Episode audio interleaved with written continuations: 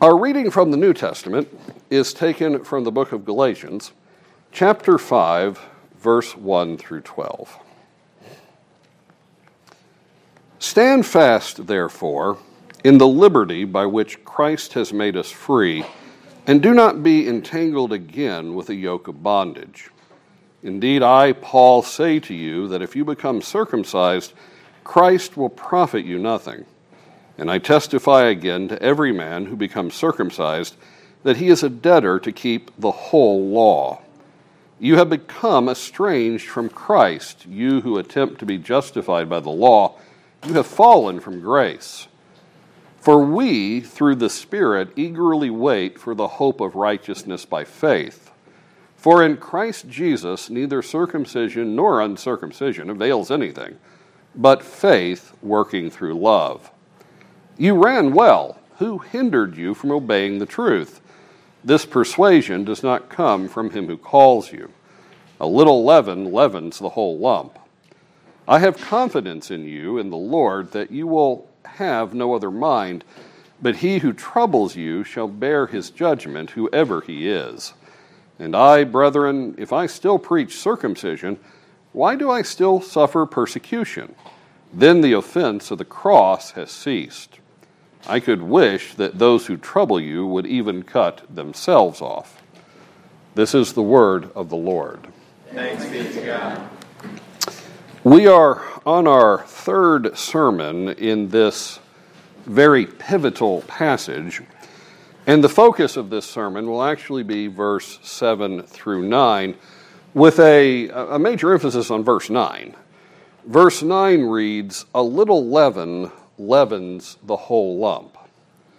That is something of a stinger to the three verses. It's, it's uh, the maxim and uh, it is what has caused verse 7.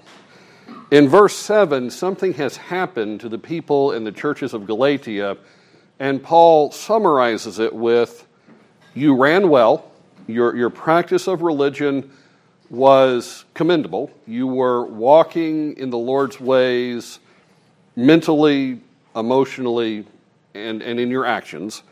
You ran well. Who hindered you from obeying the truth. You are not doing that now. You were doing it. That's what running well means. You were obeying the truth, but you have become hindered from that. How did you get hindered? Well, Paul tells you how you got hindered. A little leaven leavens the whole lump. This is the principle that has caused the hindering and this is why the Christians of Galatia are no longer obeying the truth and no longer running well. And it passes through verse 8. There has been an outside force come in with a certain influence. Where did that influence come from? Well, in verse 8, Paul tells us where it didn't come from with these words. This persuasion, does not come from him who calls you. Throughout Galatians, Paul has presented God as calling the people who are now in the Christian churches of Galatia. He has been personally calling to them by his manifold ways of working in the world, and specifically calling them by the grace of Christ. Paul has identified the call of God as presenting his gracious nature in and through what Jesus Christ does.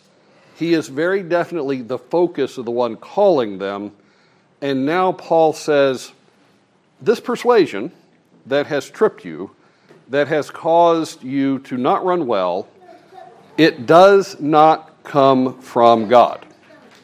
There are various persuaders in the world. God is sovereign over all, but it is not only his voice you will hear. The world is filled with persuasion, and the persuasion that you are now walking in is not from God. It's not from the one who has been calling you by grace. This persuasion is like leaven. A little leaven leavens the whole lump.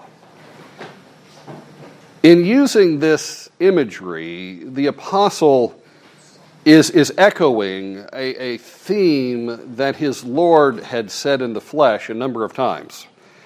A, a survey of the gospel shows that this image is something that Christ himself would often turn to. In Mark chapter 8, and beginning at verse 13, we read this. Uh, and he left them, and getting into a boat again, he departed to the other side. Now, the disciples had forgotten to take bread, and they did not have more than one loaf with them in the boat. Then he charged them, saying, Take heed, beware of the leaven of the Pharisees and the leaven of Herod. And they reasoned among themselves, saying, It is because we have no bread. But Jesus, being aware of it, said to them, Why do you reason because you have no bread? Do you not yet perceive nor understand? Is your heart still hardened? Having eyes, do you not see? And having ears, do you not hear? And do you not remember? When I broke the five loaves for the five thousand, how many baskets full of fragments did you take up? And they said to him, Twelve. Also, when I broke the seven for the four thousand, how many large baskets full of fragments did you take up?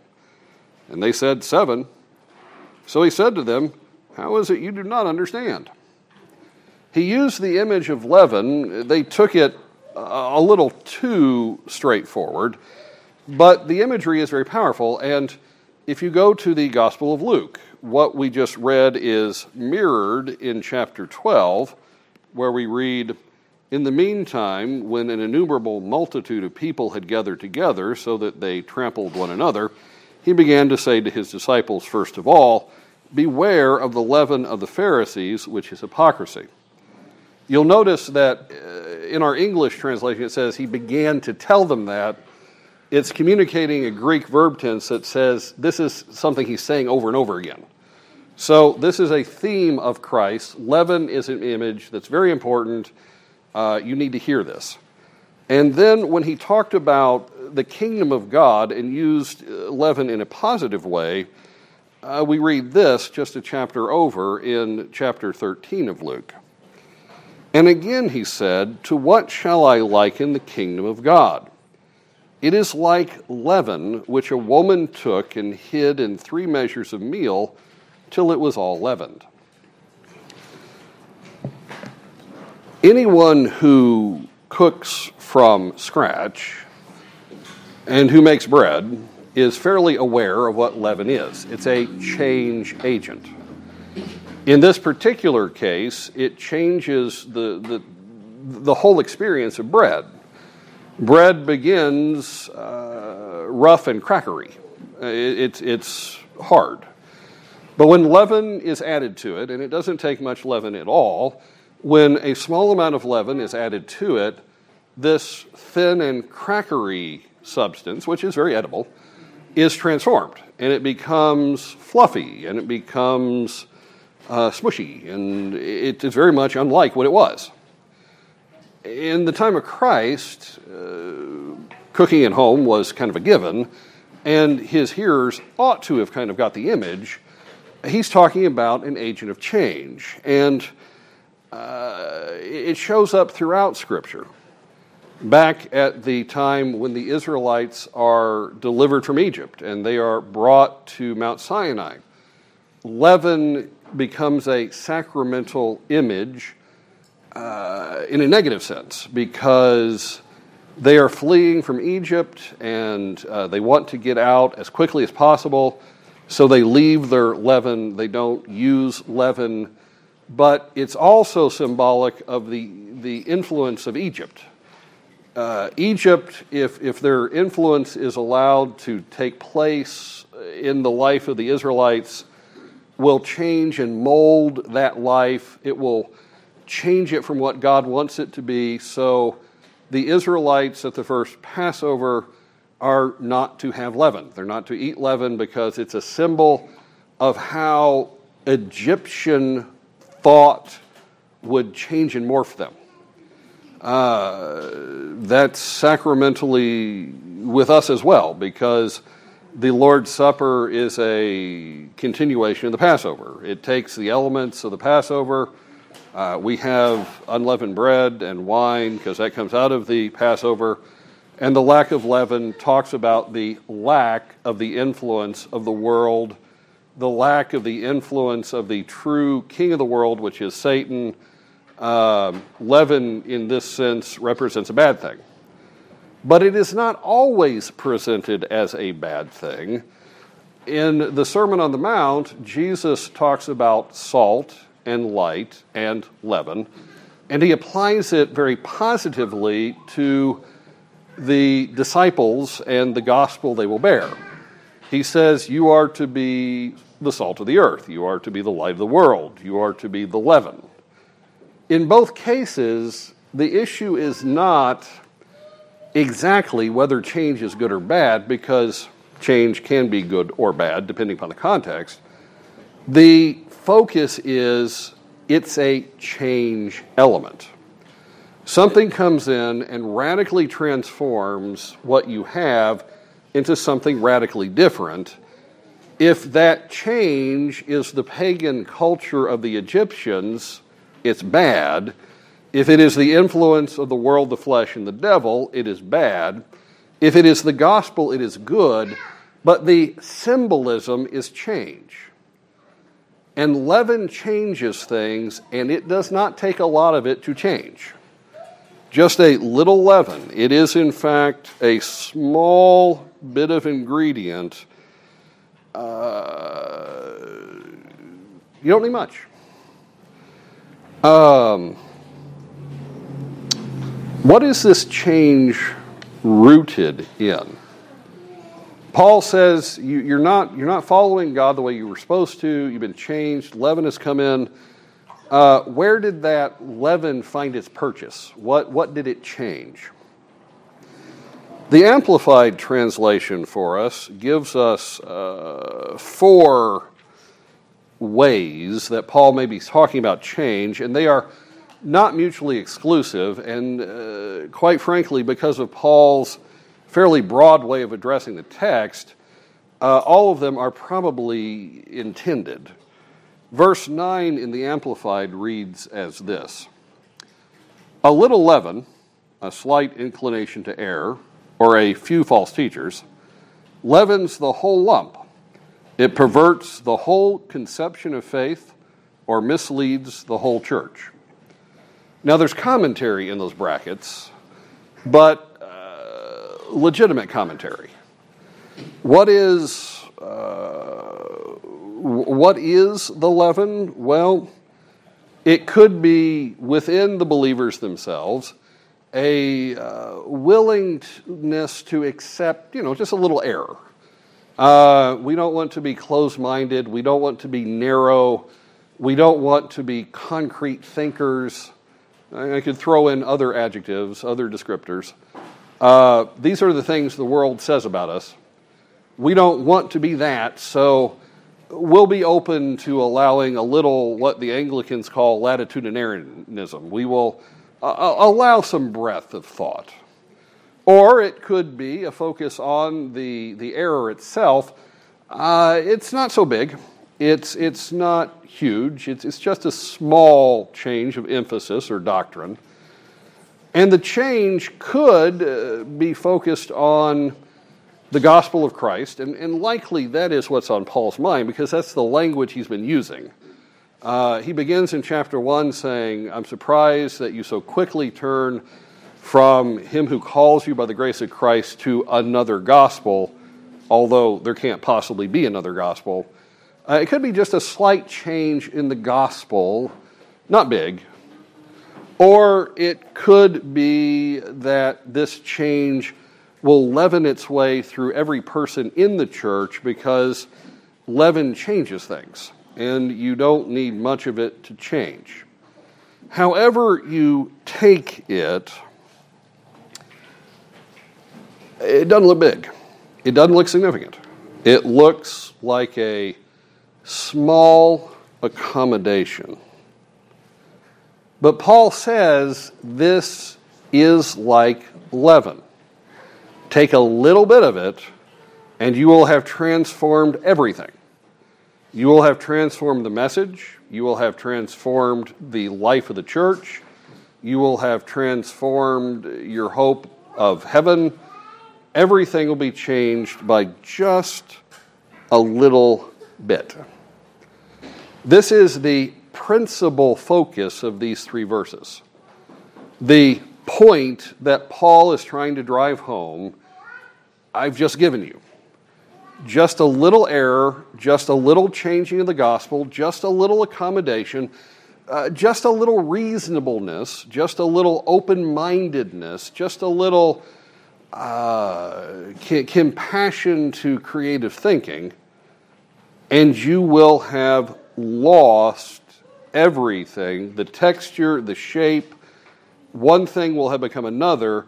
As much as the alchemists wanted to turn lead to gold, you will have turned the Christian faith to something else. That is Paul's major point. This is why we who are reformed are so utterly fussy and fastidious so close minded, so narrow, so focused on getting doctrine right, it's not because we are, uh, the terms I'm thinking of are clinical, but really shouldn't be used from the pulpit.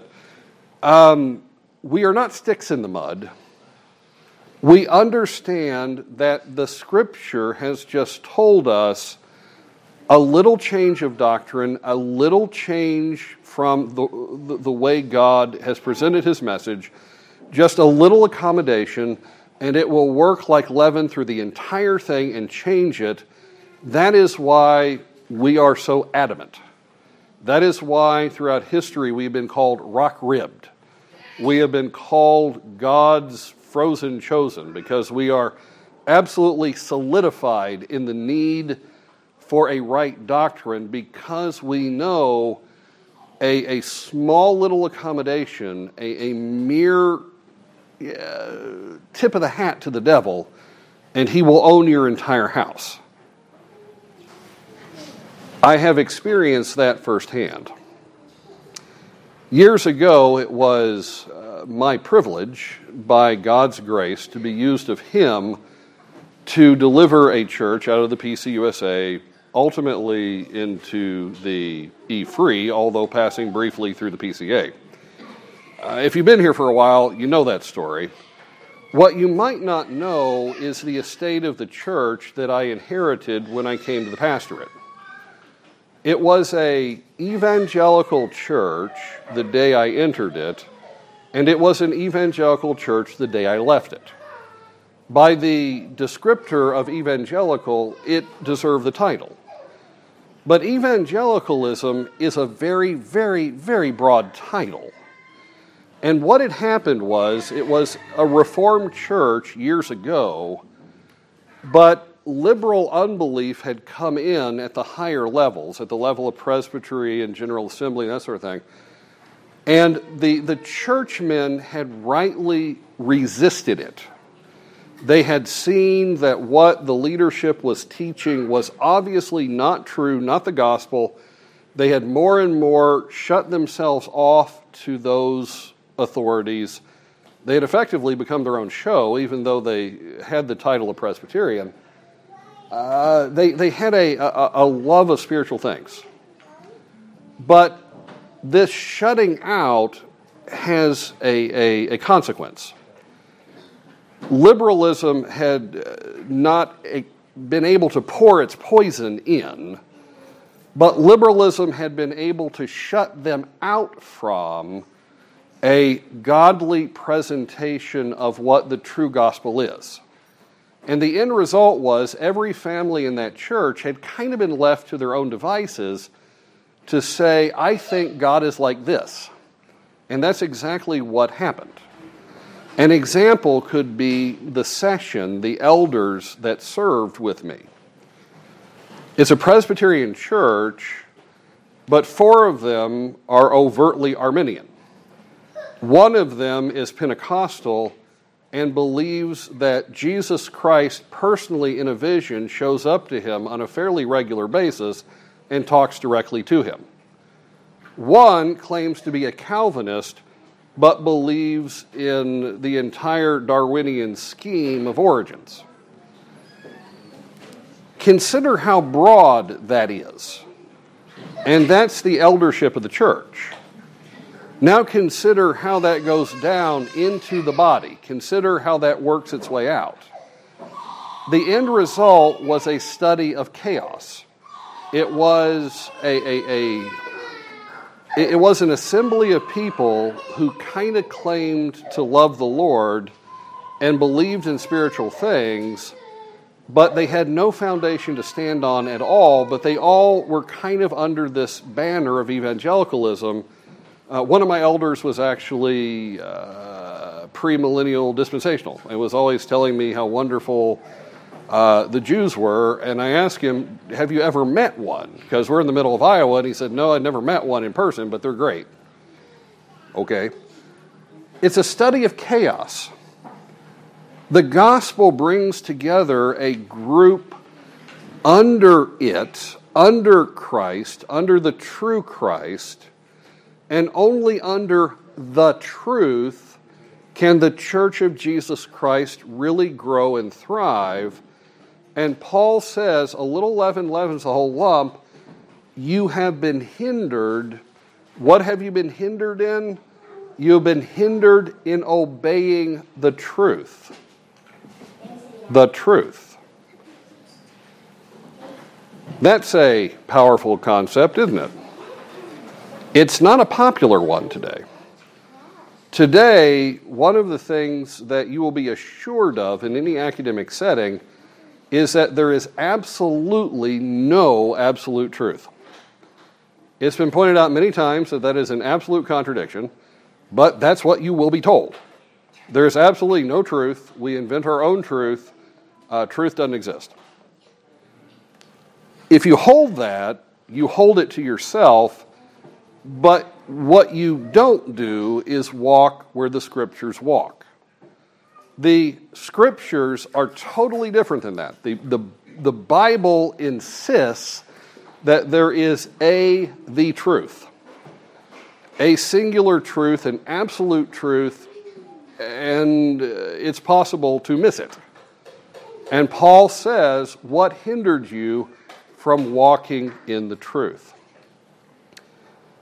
The modern reaction from most people, and including most Christians, would be to say with Pilate, What is truth? And to shrug their shoulders and walk away from Christ because that's what Pilate did. And we're likely to go there. And in fact, we're likely to go there in a very pietistic, holy, sanctimonious way well, I don't really know the truth, and nobody really knows the truth. What is the truth? We ally with Pilate when we do that, and we walk with him away from Christ. But the question has weighed upon humanity since humanity was thrown out of the garden. What is truth is actually a very good question. And uh, the answer has a lot to do with where you place your authorities. In the latter part of the Reformation, after it effectively was mostly over, John Wesley introduced to the church the concept of the Wesleyan quadrilateral. He had modified something that had existed before. It had been called the Anglican Triad, but Wesley, an Anglican, wasn't quite satisfied with what he had received, and so he added a fourth uh, element. The Anglican Triad had been Scripture, tradition, and reason. The Anglican reformers had said the authorities that man have to be able to know the truth are the scripture, which comes from God, uh, reason, God has given man a mind, and tradition. Uh, the church has done things in certain ways, and uh, tradition gives the past a seat at the table. Those are the authorities. And Wesley said, that's not really quite all of it. There's a fourth link, and that is emotion and experience. And Wesley took emotion and experience and smashed them together and said that's one thing. I don't think they're one thing, honestly. I think the, the quadrilateral is flawed in that. But regardless, it passes down to us from John Wesley, and Wesley said, Man has four ways of knowing things scripture, tradition, reason, and emotion and experience. He's talking to the issue of epistemology. And the word epistemology means how do I know? And how do I know that I know? And how do I know that I know that I know? It has to do with the whole study of being assured of something. And uh, generally speaking, inside of the Christian church, the quadrilateral has generally been the presentation. These four things are authorities, and we all use them. We use our minds, we use our emotions and experience, we use tradition, and if we are Christian, we use the scripture. Uh, they're all legitimate authorities. But the big question in human life is what order do you put them in? because uh, that determines your whole approach to the question that we're now dealing with. Paul says, You were walking in the truth, and now you are not walking in the truth. Uh, can Paul legitimately say that? Well, it depends upon the order you put them in. I always ask my students at the beginning of the year here is the quadrilateral, who are you? Put these four things in order of the authorities that you hold them in. And I mark them down when they describe themselves. Overwhelmingly, they will mark emotion and experience as their number one authority. Now, reason will come in a close second, but it's always second. Every now and then, I will have a brave Christian who will mark Scripture as the highest authority, but they're, they're truly in a minority, and I have never had anyone mark tradition. Tradition and Scripture uh, compete for the bottom level. But that's who they are. Overwhelmingly, the authority that they follow to understand what the truth is is emotion and experience, and then, secondly, human reason. When I taught human reason for Midway College. It was called critical thinking, but that's what I was teaching. One of the uh, principles that I had to uh, hammer home for my students was that to believe in reason, you had to have faith in reason because you couldn't objectively determine objective reason. But be that as it may, uh, they have a very high view of the human mind and an extremely high view of the human emotion experience. And that's what truth is for them. What would life be like if that were true of you? If, if emotion and experience was your highest authority? Could you lay hold of something called the truth? Could you believe in an objective truth? I think it'd be rather tough. How does the Calvinist order these things? Well, I would say the Calvinist orders them as Scripture is number one.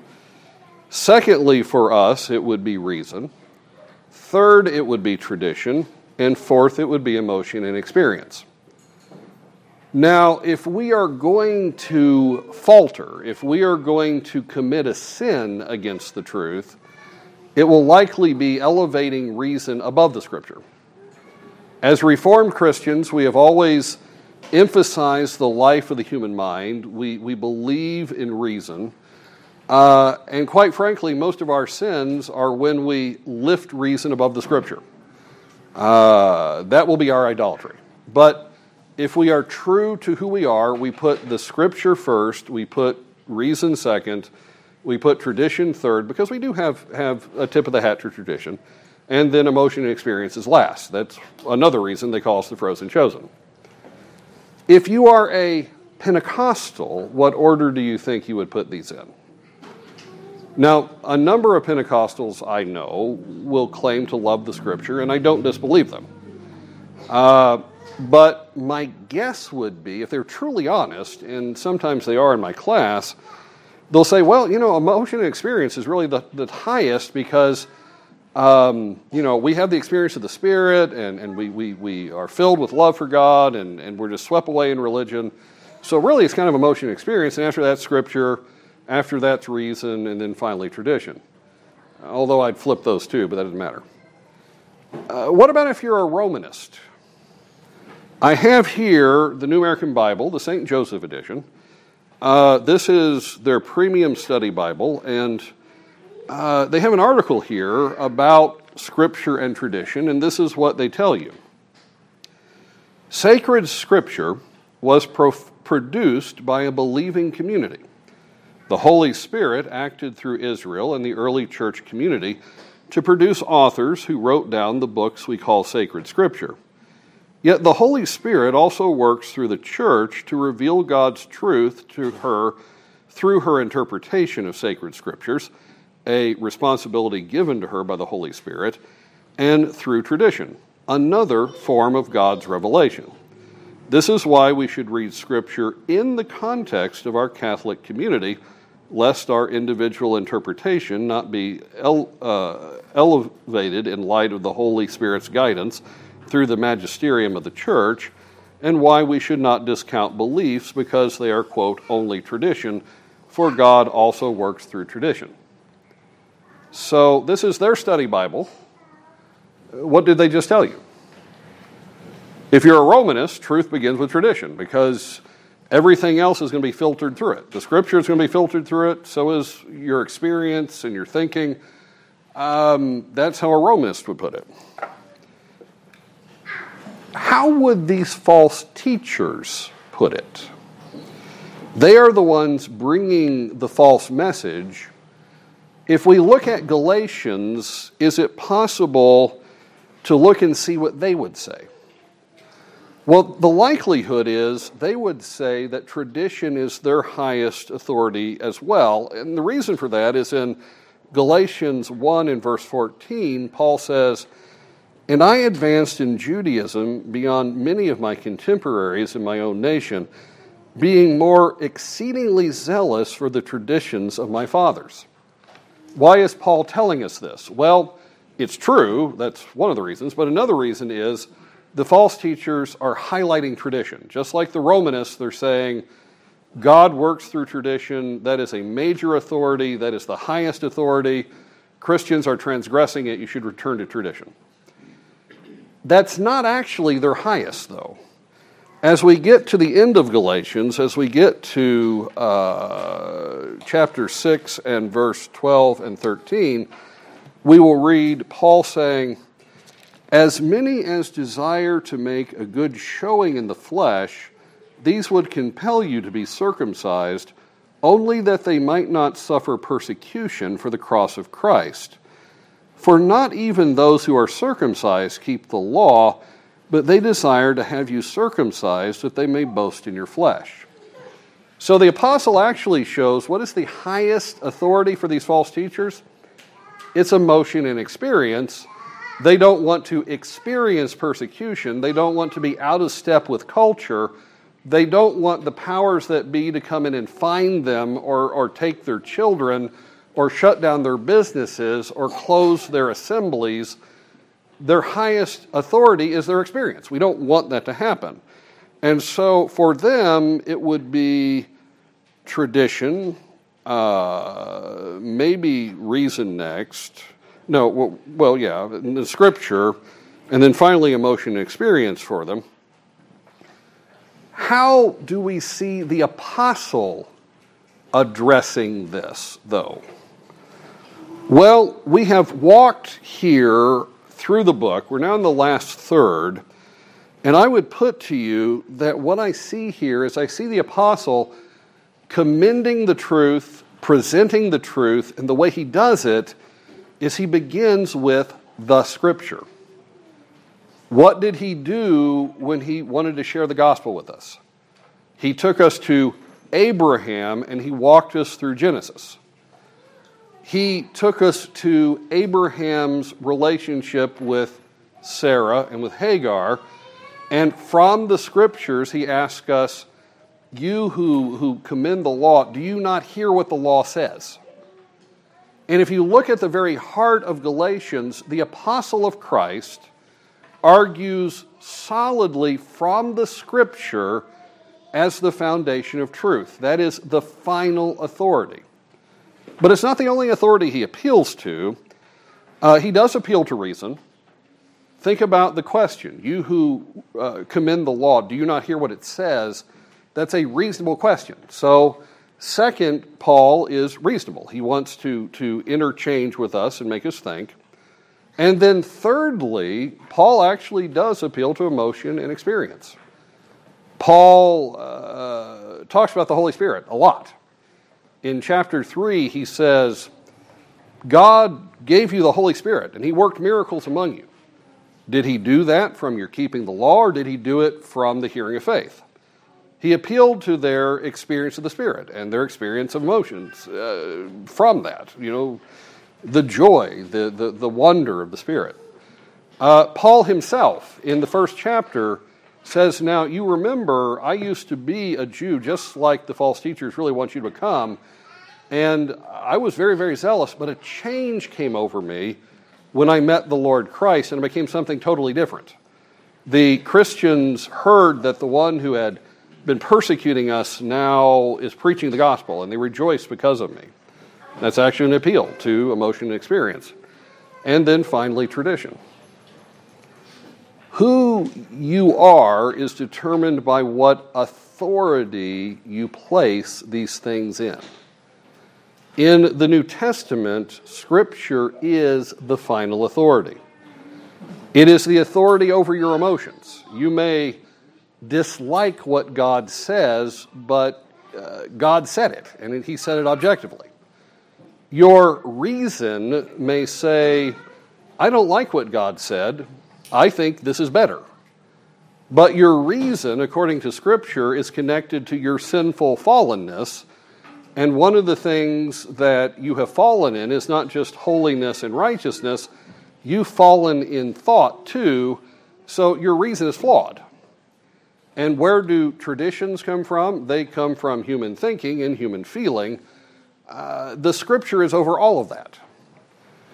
Effectively, the clash between these false teachers and apostolic teaching is where does the truth lie? And Paul demonstrates the truth lies in the Scripture above all things. The Scripture says things that Christ wants you to believe and do that will get you persecuted. There is, a, there is an offense to the cross, and Paul mentions that. He says, if I were still preaching circumcision, why am I still persecuted? The offense of the cross will be gone. The cross brings the world's ire.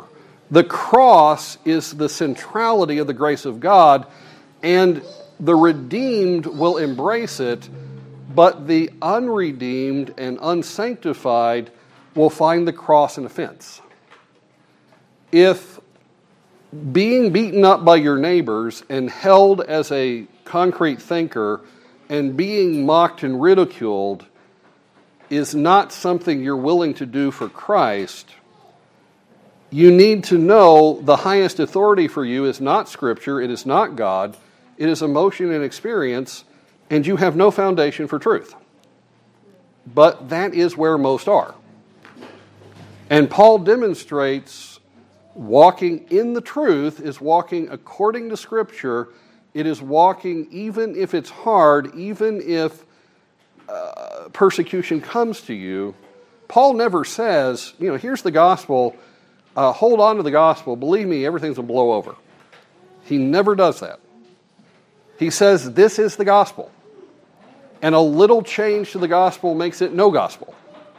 And if you accept a little change to the gospel, you are out of the gospel. And the question is do you want the world to hate you or do you want God to hate you? Uh, it's your choice, but somebody's going to hate you. Such it is.